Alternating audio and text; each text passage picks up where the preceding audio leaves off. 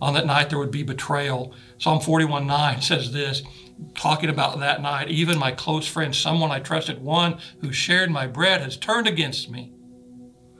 And so this meal is so important. It was a meal that Jesus celebrated, and it's a meal that we need to understand.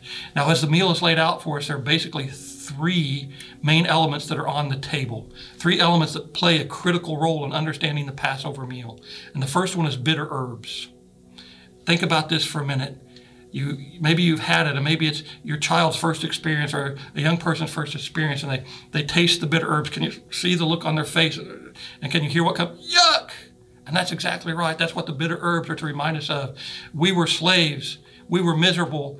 Life was bitter, long, hard. Everything was yuck. And we were so miserable that we cried out to God, and God heard our cry. He saw our misery, and He was concerned. But what we understand from the bitter herbs, as we understand as the scriptures unfold, is that spiritual slavery is much worse than physical slavery.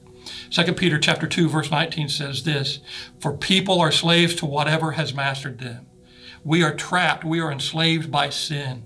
Psalm 107, verses 10 and 11 say this Some sit in darkness, in utter darkness, prisoners suffering, suffering in iron chains because they rebelled against God's commands and despised the plans of the Most High. That's not talking about physical prison, that's talking about spiritual prison that comes from rebelling against God and despising His commands.